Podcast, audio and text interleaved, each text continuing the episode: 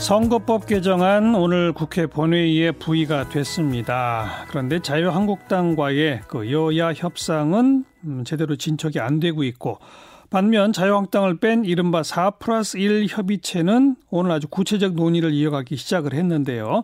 지금의 상황 자유한국당은 어떻게 보고 있고 어떻게 앞으로 대처할 것인지 어, 사개특위 위원장도 맡으셨죠. 어, 사선의 유기준 의원 연결해 봅니다. 안녕하세요. 네, 유기준입니다. 안녕하세요. 네. 기본 입장이 그러니까 패스트트랙에 올라간 선거법도 공수처법도 일단 모두 다 철회하라 이거죠? 그렇죠. 부의 시한을 어쩌고 정한 것도 우리가 동의할 수 없는 그런 거고요.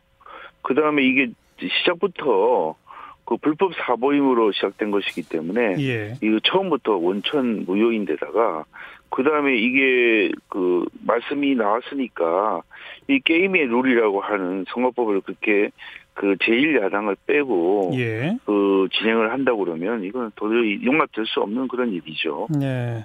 이게 저 불법 사보임이냐 아니냐 뭐 그 논란은 아무튼 그 법정에 가서도 뭐 더 따져줘야 되겠습니다만 일단 가처분 신청 등등은 다 기각되지 않았나요? 그 부분에 대해서는 또 별도 판단이라고 저는 보여지는데요. 예. 이게 이제 이 부분이 이제 어 어쨌든 국회법에서 말하고 있는 거를 위반한 것으로 저희들은 보고 있거든요. 예. 그래서 이 이렇게 시작된 그런 그 불법 사건으로 촉발된 패스트 자체를 가지고 그 유효하다고 생각하면서 그 다음에 그 어, 지금 심의 기간을, 부의 기간도 이제 판단하는 방법이. 예, 예. 그 도, 우리가 도저히 인정할 수 없는 그런 방법들입니다. 네. 예, 그래서 오늘, 오늘부터 뭐 부의가 가능하다느니 12월 3일부터는 또 이제 그 공수처 관련 패스트트랙 예, 예. 부의가 가능하다든지 이렇게 예. 말하는 거는 좀 예. 우리가 동의할 수 없는 일이고. 예. 오히려 수기 기간을 보장하는, 어, 법의 선진화법의 취지에 따르자면은 예. 그 1월 말 정도가 돼야 그 마땅하다고 봅니다. 음, 하지만 이미 현실로 본회의에 이미 부의가 되어 있지 않습니까? 그리고 그러니까 표, 그 부분에 예. 대한 판, 법적 판단을 해야 되겠죠. 그건 나중에라도 다시 되돌릴 수 있다고 그럼요. 보신다. 예, 예, 아. 예. 알겠고요. 뭐 법적 논란은 그 정도 상태로 두고 먼저 여야가 또 협상해서 뭔가 아무튼 합의를 이끌어내면 이 모든 걸 다 넘어설 수 있을 텐데 아까 말씀하신 대로 게임의 룰이라고 할 수 있는 선거법을 자유한국당 빼고 하는 게 말이 되느냐라고 하셨는데 지금 더불어민주당의 이인영 원내대표 같은 경우는 자꾸 협상하자 협상의 여지가 있다라고 지금 하거든요. 근데 협상에 지금 응하지 않는 건 자유한국당 아닌가요? 아 그래서 자기들도 부의를 뭐 오늘부터 한다고 하지만은 그 예비 후보 등록 개시일인 12월 17일까지는 예, 예, 예. 그 협상을 여지를 남겨두고 있는 그런 상황이지 예. 않습니까? 그렇죠, 그렇죠. 그 만일에 그 자기들 말이 그 정말 100% 옳다고 한다면 오늘부터라도 처리를 해야 마땅할 텐데 예. 그럼 그만큼 이 이거에 대해서 자기들이 느끼는 부담이 굉장히 크거다 그렇게 생각을 하고 있고요. 예. 또 선거법에 대해서는 어 사실 지금 이게 225 지역구 225 그다음 비례 75, 그다음에 연동을 얼마만큼 할 것이냐 이렇게 그 나와 있습니다만은 그렇죠. 이것에 대해서 지역구 의석이 너무나 줄면 그 여당 내에서도 지금 반란을 표를 행사할 수 있는 그런 사정이 예. 있어서 결국은 지금 선거구제 개편안이 국회 본회의에서 통과되지 않을 가능성도 많이 있는 예. 그런 상황이라서 그러면 예.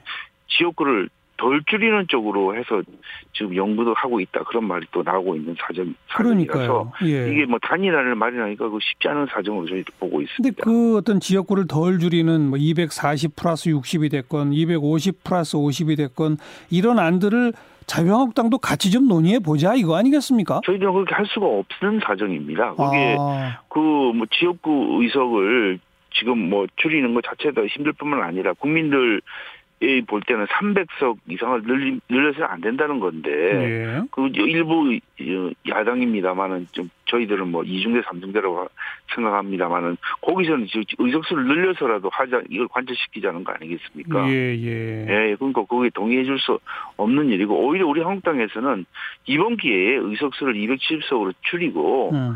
저는 저는 그 지역구 의원으로 선출하자 그런 안을 제시하고 있죠. 글쎄요. 그런데 네. 240 플러스 60이면은 기존 제도에 비해서 지역구 사실 몇 개 안 줄어드는 거고요. 반대로 아, 그렇게 이, 판단하시면 250 250 더하기 50 하면 지금보다 오히려 지역구가 조금 늘어나는 거 아닌가요? 아니 지금 지역구가 몇 개인데 253개죠. 아 그렇죠. 253이니까 예. 250 하면은 3개를 3개 줄죠. 예. 그다음에 240 하면은 13개를 줄이는 건데 예. 지금 우리 정관용 사회자께서 좀 어떻게 보면 하나만 알고 둘을 둘을 모르시는 것 같은데. 네, 알려주세요. 그 열, 열세석을 만일에 240 플러스 60에서 예. 지역구 240 으로 한다면 13석을 줄이는데 13석을 단순히 없애는 게 아니고요. 예. 그 지역구 조정을 해야 됩니다. 그럼요, 우리가 그럼요. 선거구가 예. 그 하나의 군 뭐 하나의 구에 한 개씩 있는 그런 게 아니고 예. 여러 개의 군을 묶어서 예. 또 여러 개의 구를 구를 묶어서 어딘가는 한 구를 몇 개로 나누는 그런 선거구가 있는데 그 예. 만일 선거구 조정을 하면은 열세 개를 하면은 그 기존에 있는 선거구를 그 다 해체해서 다른 데 보낸다든지 뭐 한 4, 50개 4, 50개 조정될 수도 있겠죠. 아니, 예. 더 되죠. 13개의 보통 영향을 받는 게 곱하기 5 정도 5 또는 6 정도 된다고 합니다. 그러면 예, 예. 13개를 한다면은 거의 한 80석 90석 정도 영향을 받으니까 예. 그, 그 해당 국회의원이나 그 이미 거의 출마를 하고 생각하고 뛰는 사람들 입장에서는 자기 정보가 어디로 오늘 다 사라지고 알겠습니다. 오늘 예. 이렇게 되는 상황이기 때문에 예, 예. 아주 단순한 그런 계산으로 나오는 게 아닙니다. 그럼 250 예. 더하기 50 하면 뭐 말씀하신 것처럼 3개만 줄이면 되니까 3, 5, 15 아, 해도 15개 지역구문 조정하면 되네요. 그죠? 그다음에 이제 이제 다 비례대표로 들어가면 네. 50을 그럼 연동을 얼만큼 할 것이냐. 그러니까요. 그럼 50% 연동할 거냐, 100% 연동할 그거가 예. 또 의견 차이가 있는 것이고. 그러니까 그 의견 차이가 있고 뭐 지역구 조정이 한열몇 개, 스물 몇 개, 뭐 많으면 뭐 100여 개까지도 될 수 있다는 거 다 인정합니다. 근데 그렇게 바꾸면 안 되나요? 조정하면 안 돼요? 안 현행대로 가야 됩니까? 자, 연동형 비례대표제는 네. 또 우리가 사실 내용을 잘 모르시는 분들이 말고 설명을 드리는데 예. 그게 이제 지역구에서 어떤 형태의 연동이 되는지 뭐 되는 거죠. 앞으로 봐야 되겠습니다만은 예. 어쨌든 지역구에서 뽑은 의석 의석수가 그 자기가 받은 비율보다 넘치게 되는 경우에는 배정을 못 하고 맞아요. 예. 그못 받은 그 지역에서 못 받은 그 정당에 대해서 예, 예. 그 비율만큼 배정하는 거라서 이거는 국민들 입장에서는 자기가 찍지도 않은 사람이 비례대표 당선되는 그런 구조가 됩니다. 자기가 정당 투표로 찍은 사람이 당선되는 거죠. 그러니까 정당 투표로 그러면 정당 투표로 된 당이 있는데 그 당에 배정을 하는 게 아니라 그 당을 예, 지역에서 예. 많이 얻었다고 해서 배제시키는 그게 문제가 있는 거죠. 예. 그래서 결과적으로 그러니까 지금 자기가 원하지 않은 예, 사람이 당선이 되는 그런 구조가 됩니다. 그러니까 자유한국당이 볼 때는 현행 제도가 가장 합리적입니까? 합리적이라기보다는 현행 제도보다는 훨씬 더 불합리하고 이상한 제도로 만드는 거죠. 아 그렇게 생각하세요? 연동형 그렇죠. 비례대표가 불합리하다고 보세요? 연동형 비례대표제 여론조사를 지난번에 한번 제가 본 일이 있는데 그 반대가 더 많은 걸로 제가 알고 있는데요. 뭐 여론조사는 여러 결과가 나와 있습니다. 그 제도에 대해서는 예, 예. 제가 한 가지만 여쭤볼게요. 그러니까 네. 한20% 정도 득표한 전부 합해서 그 정당이 음. 의석의 한 30% 이상을 점유하는 게 합리적입니까? 아니 그거는 우리가 소선거구 제도를 채택하고 있지 않습니까? 예, 예, 이거는 예. 우리나라뿐만 아니라 전 세계에 있는 나라들이 다 같이 겪는 문제입니다. 예. 그런데 그거를 다른 제도로 해서 그거를 소위 말해서 교정을 하겠다? 예, 예. 그, 자체, 그 자체가 잘못된 거죠. 그 연동형 비례대표제를 그나마 도입하면 그래도 국민의 표 던진 만큼 의석 비율을 조금 맞추는 데 쪽으로는 기여하는 거 아닌가요?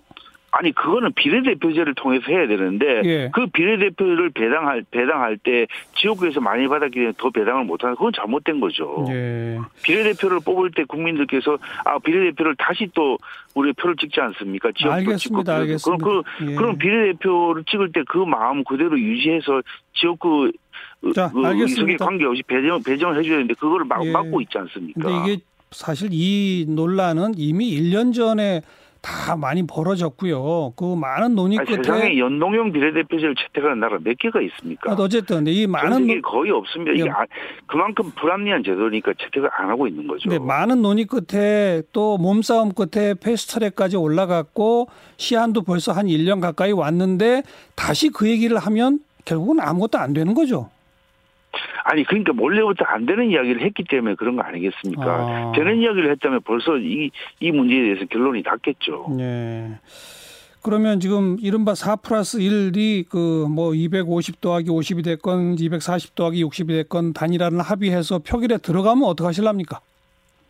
뭐 저희들이 취할 수 있는 방법이 현재 뭐 국회 선진화법도 있고 국회법이 있어서 예. 뭐 제한되어 있긴 합니다만은 취할 수 있는 방법은 그 무한정 발언 제도인 필리버스터 제도를 그렇죠. 이용해서 예. 그 회기를 전 전부 그 시간에 써서 다른 걸 못하게 하는 방법이 있을 테고 예. 뭐두 번째는 아주 극단적인 방법이긴 합니다만은 의원직 총사퇴 예. 그것도 지금 우리도 우리가 카드로서 준비를 하고 있습니다. 예. 네. 의원직 총사퇴는 그 사퇴서가 처리되려면 이 국회에서 과반 이상 의결을 하든지 의장이 어 사퇴서를 수리하든지 해야 되는데 둘 다 현실적으로 불가능한 거 아닌가요? 아, 뭐, 그, 통과시킬 마음을 갖고 있는 사람들이라면 그 얼마든지 할 수 있겠죠. 왜 못하겠습니까? 음, 통과 안 시켜주겠죠. 다른 당들이 지금.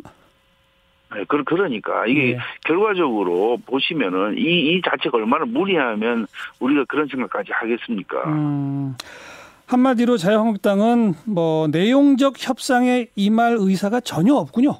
선거법 관련해서 현재 있는 상황에서는 그걸 네. 받아들일 수가 없는 그런 상황입니다. 즉 연동형 비례대표가 전제되는 한 어떤 협상에도 응할 수 없다 이거로군요. 현재로서 그렇게 그렇게밖에 생각할 수 없습니다. 현재로서이란 거는 그럼 어떤 조건이 있으면 변할 수 있다는 건가요? 아니 그걸 지금 이 자리에서 말씀드린다는 아. 게 적절하지 않다고 보고요. 네. 이게 뭐 종국에는 음. 어떤 형태로든 이 문제는 처리가 돼야 될 거라고 저희들도 보고는 있습니다만 그러니까요. 거기에 예. 우리가 밥숟가락을 얹어가지고 같이 의논하는 그런 수는 없는 그런 일이라고 생각하고 있, 습니다 현재로서는. 어차피 예. 내년 총선 유기전 의원 또 출마하셔야 되잖아요. 치러, 치러야 되잖아요. 아니 그 부분은 그 개인적인 이야기는 하시지 말고요. 아니, 우리 유, 당에서도 그 의원뿐만 아니라 자유한국당 예, 의원들 다들 나가야 예, 되잖아요. 총선에 참석해서 그러니까요. 해서 제1당이 되어서 이런 일들을 시정하는데 앞으로 나설 나설 겁니다. 예, 그러려면 어쨌든 선거법은 뭔가 결론을 내야 되지 않습니까? 근데 그 선거법을 이게 뭐 우리가 뭐 뒤에 좀 물으실지는 모르겠습니다. 공처법 갖고 합쳐가지고 어떻게 보면 이 자기들 세상이 왔다 해가지고 이 좌파 집권을 장기적으로 하겠다는 것의 예. 도구로서 작용한다고 저희들은 보고 있기 때문에 예, 예. 더욱더 찬성하기 어려운 상황입니다. 네. 그나마 그 현재로서는 그 다음에 전국에 가서는 선거법은 어쨌든 처리돼야 한다. 이 표현에 저는 좀 신락 같은 희망을 갖고요. 뭔가 물밑에서는 대화들이 오가고 있기를 기대하겠습니다. 여기까지 고맙습니다. 네네. 네. 자유한국당 유기준 의원이었어요.